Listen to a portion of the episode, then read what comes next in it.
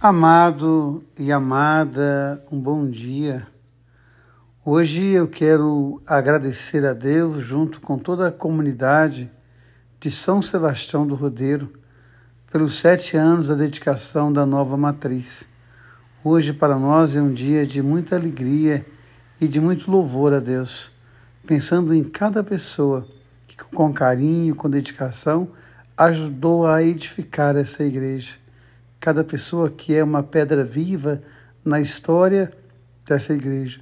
E colocar essas pessoas diante da graça, diante da bênção, diante da unção de Deus. A todos e a todas que colaboraram ao longo da construção, que sonharam junto esse templo, a nossa gratidão. Sete anos, um tempo de plenitude, um tempo de louvar e agradecer a Deus. E hoje nos colocando diante da palavra de Deus, temos a vocação do profeta Samuel. É muito interessante o profeta não entender bem os caminhos de Deus, não entender bem o chamado de Deus. Quantas vezes na nossa vida nós nos confundimos? Quantas vezes na nossa vida nós nos perdemos?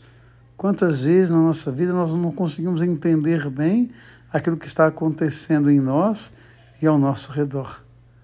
Mas é interessante porque o profeta, ainda menino, tem o apoio de alguém que pode ajudá-lo a entender os caminhos de Deus.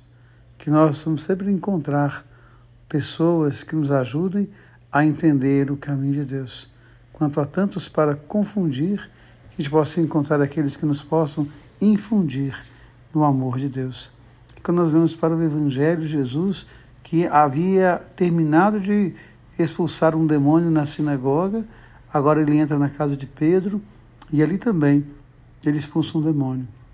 Interessante porque os lugares onde deveria ser plenos para Deus, muitas vezes são lugar de demonias. Por isso a ação de Jesus Cristo. E depois disso as pessoas vão procurar Jesus, porque elas querem encontrar nele o sentido para a vida. Elas querem encontrar nele o chamado para Deus que a gente possa ser esse sinal do amor de Deus, assim como foi Jesus. Porque se Ele é filho, nele nós somos herdeiros e co-herdeiros da graça. Um beijo no coração, um dia abençoado. Deus ama você, Deus ama em você. Amém.